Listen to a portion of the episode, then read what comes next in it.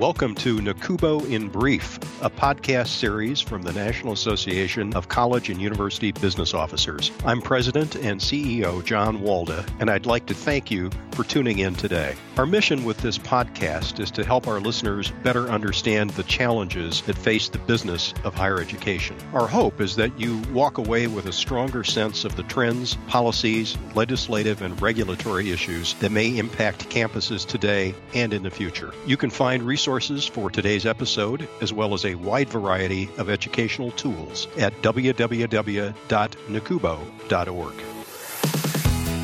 Hello, everyone, and welcome back to NACUBO in Brief. Thank you so much for tuning in. My name is Megan Strand, your host for today, and I am very excited to be joined by Randy Vanderhoof, Executive Director of the Smart Card Alliance and also the Director of the EMV Migration Forum. Hi, Randy. Hi, Megan. Thanks for being here today. Well, we are going to talk about EMV smart cards today, and it seems to me by all levels of expectation that you are the expert in this field. So why don't we start out with the basics and talk to us a little bit about what exactly is EMV and why the U.S. market is adopting this technology now? Sure, I'd be happy to, and welcome everyone to this opportunity to share with you information about this topic. So, what is EMV? EMV is a global security standard for payments that is based on smart cards, or referred to as chip technology, that impacts both the payment cards that are in the market as well as the devices that are used to accept payments. So EMV has been around for many, many years. It was developed in Europe and spread throughout the developed world. And the U.S. is actually one of the last developed countries to adopt this payment security technology. The decision was made back in 2011, early 2012, by the four major payment brands in the U.S., Visa, MasterCard, American Express, and Discover, that they were going to move the U.S. payment platform from the existing magnetic stripe-based world to the more secure and more globally interoperable chip-based payment card technology that we're starting to see today.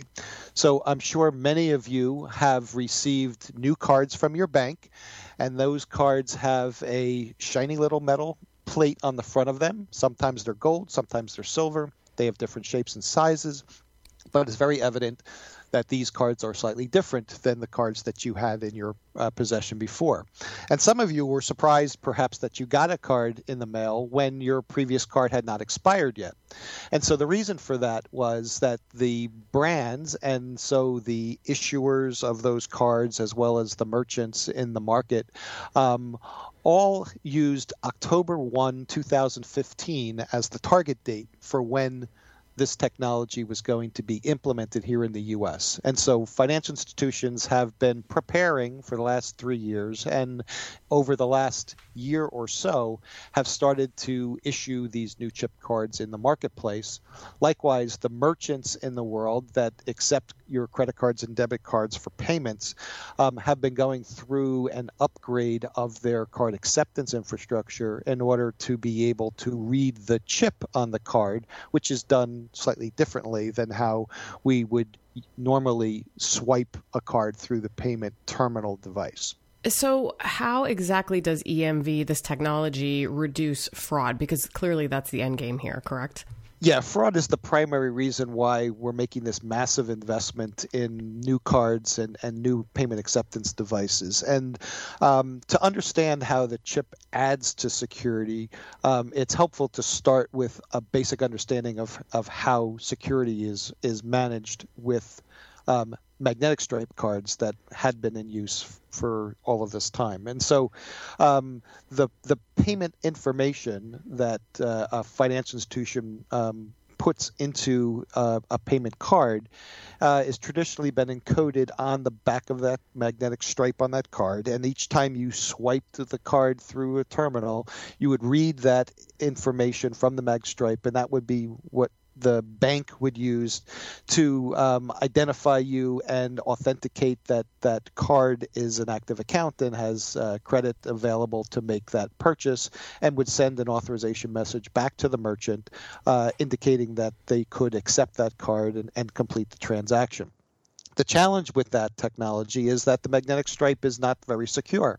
So it's very easy for criminals to be able to either make duplicate copies of that magnetic stripe and stripe data and basically represent that payment card in a counterfeit or a clone copy form and use that card as if it was the original. And so what EMV does differently than magnetic stripe does is EMV uses the computer power of the chip to add additional security data each time that payment card is used to make a transaction. That extra data is makes that payment information dynamic, and that means that it's different every time that card is used. And so the system behind reading and validating that data is now able to determine whether that card that was used that made that payment transaction, A, is an authentic card, and B, that that information was not intercepted or copied and used to make a duplicate payment transaction by somebody else in some other location. So the power of the chip on the payment card, adding dynamic elements to the payment transaction, is going to significantly affect the ease in which cards are counterfeited, or when data breaches occur at a merchant location or a bank, and all of that account data is stolen, that the criminals will no longer be able to use that EMV chip data to make counterfeit fraud or cards for fraudulent purposes. So how does all of this impact higher education?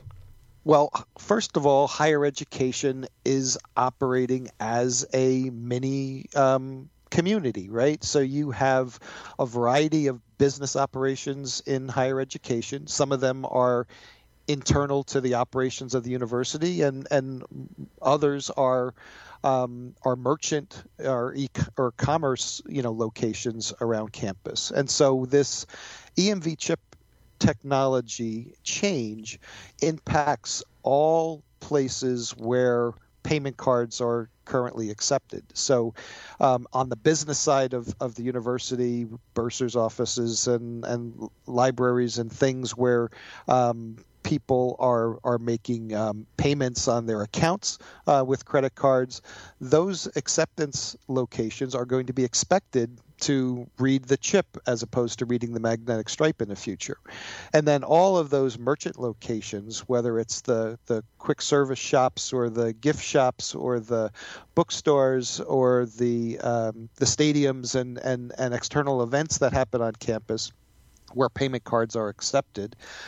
Likewise, they will be expected to read the chip, because the customers, those students, faculty, and visitors who do business on campus are likely going to have one of these new payment cards in their wallet.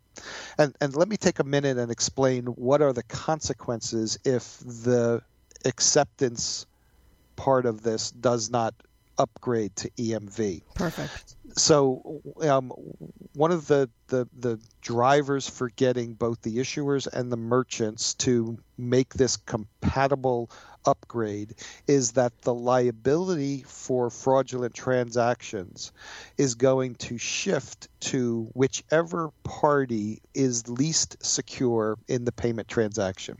So the easiest example is to say that a student or faculty member comes to a business on campus and has a chip-enabled card in their wallet from their bank, and they want to make a payment.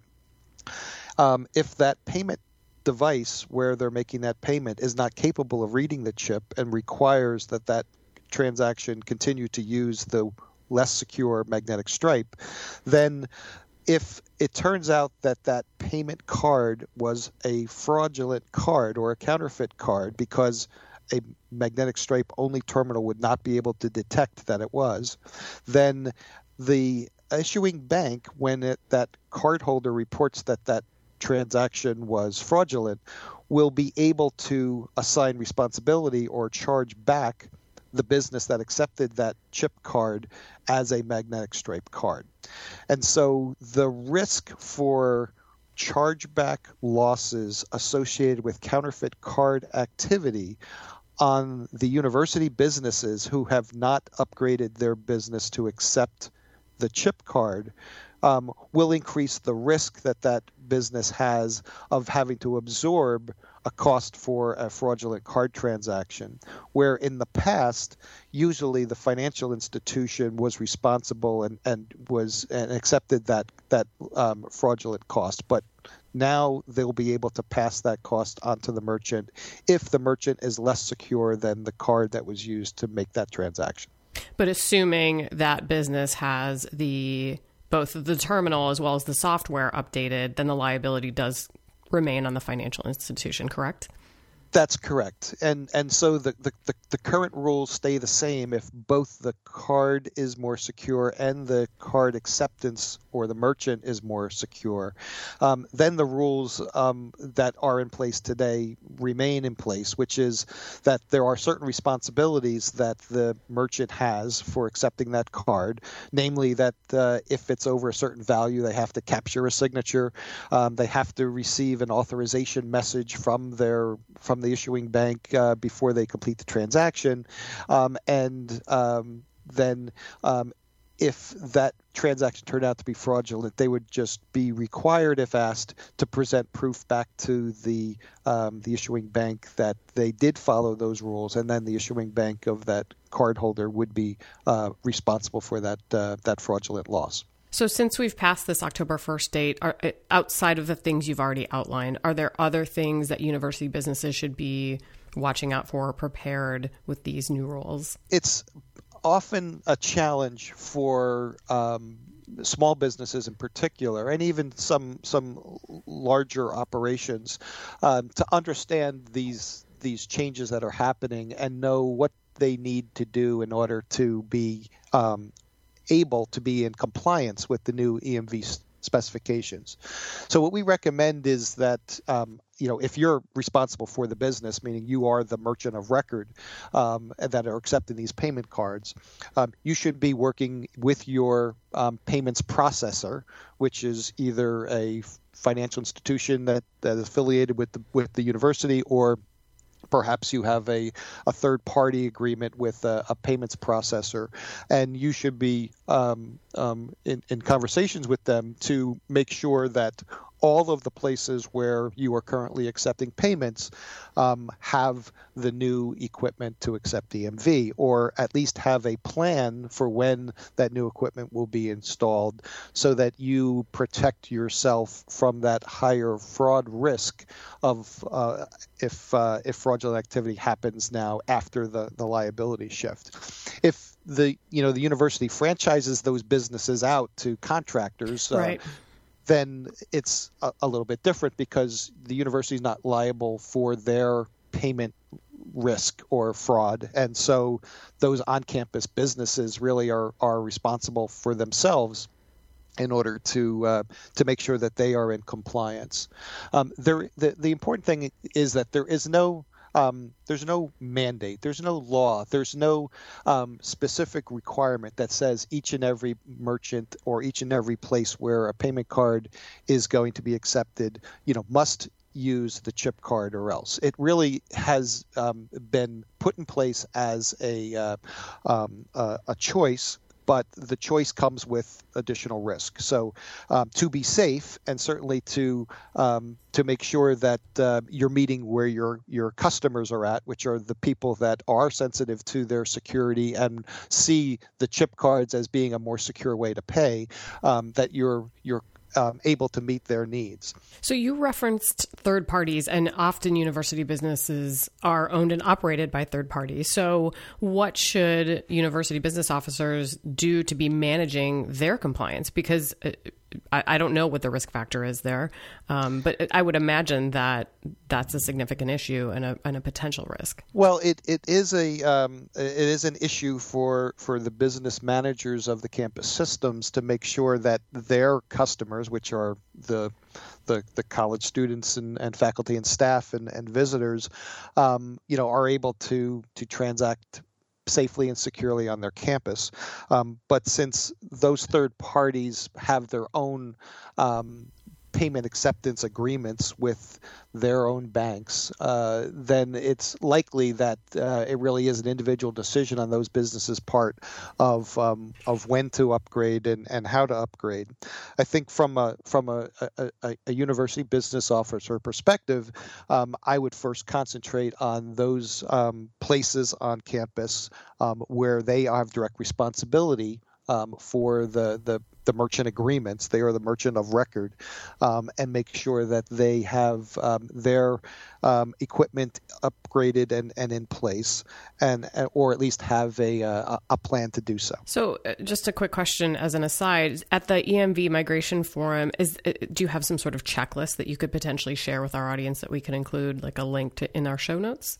We do have some resources on our website that will do this, and perhaps I can provide you with that link to that information, and you could look at it and decide how to distribute it. But it really comes down to just being aware of the change.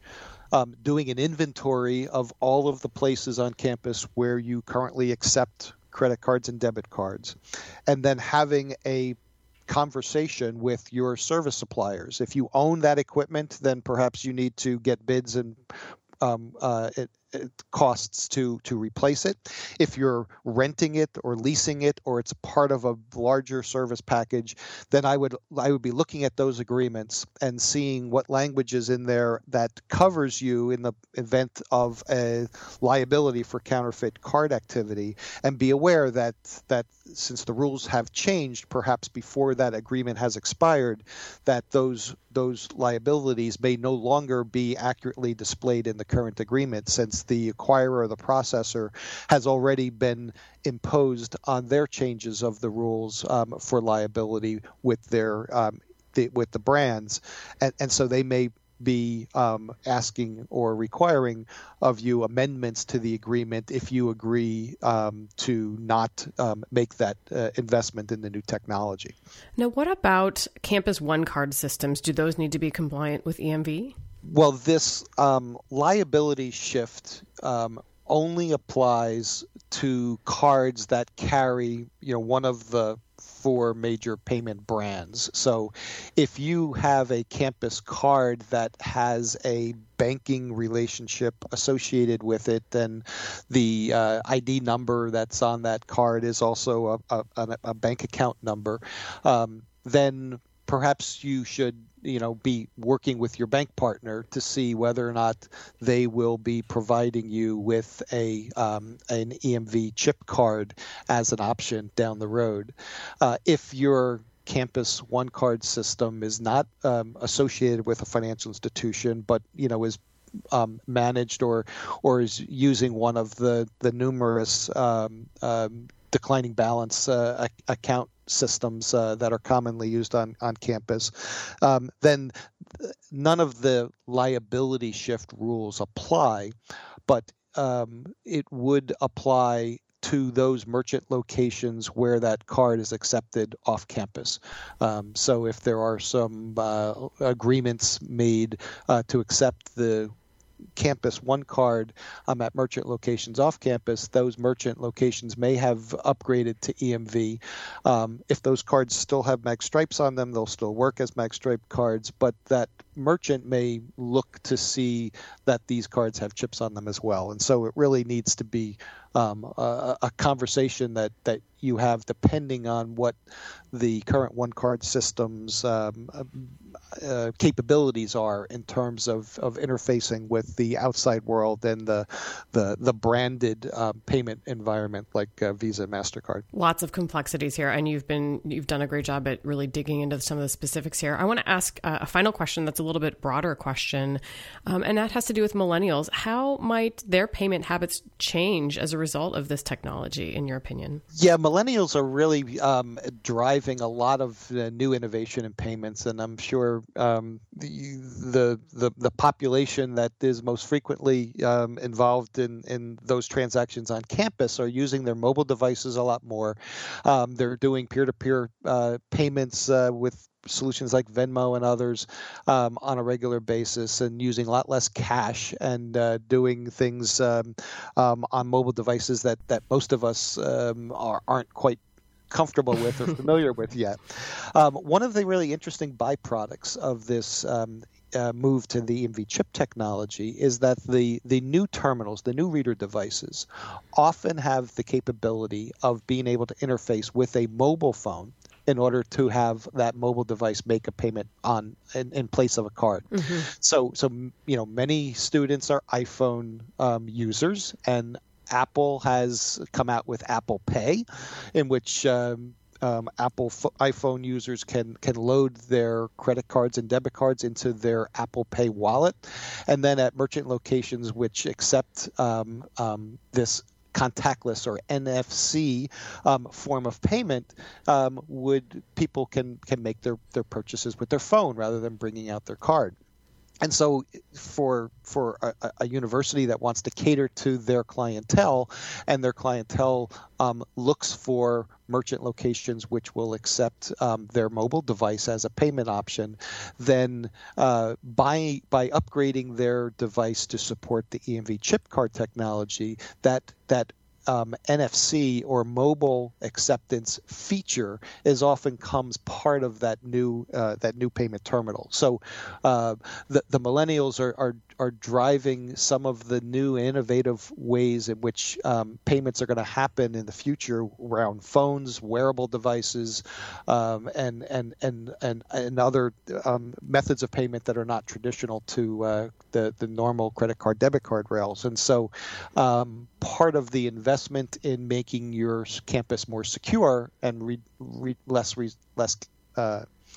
vulnerable to fraud also allows you to meet where your customers are at in terms of being able to accept their new forms of payment that perhaps they couldn't use in those locations before. That sounds like a whole separate show. We'll have to have you back on to talk just about cashless pay systems.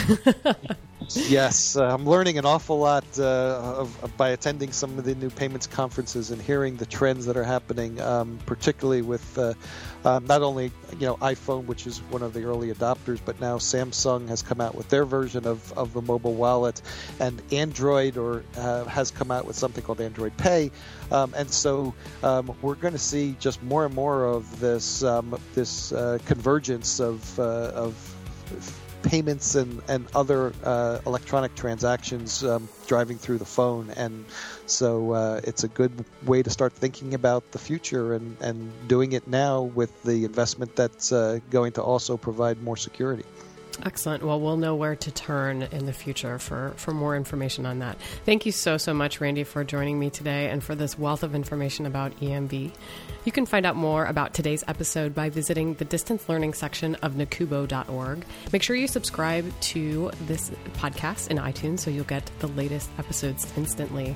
And on behalf of Randy and myself, we'd like to thank you so much for joining us for this episode of NACUBO in Brief.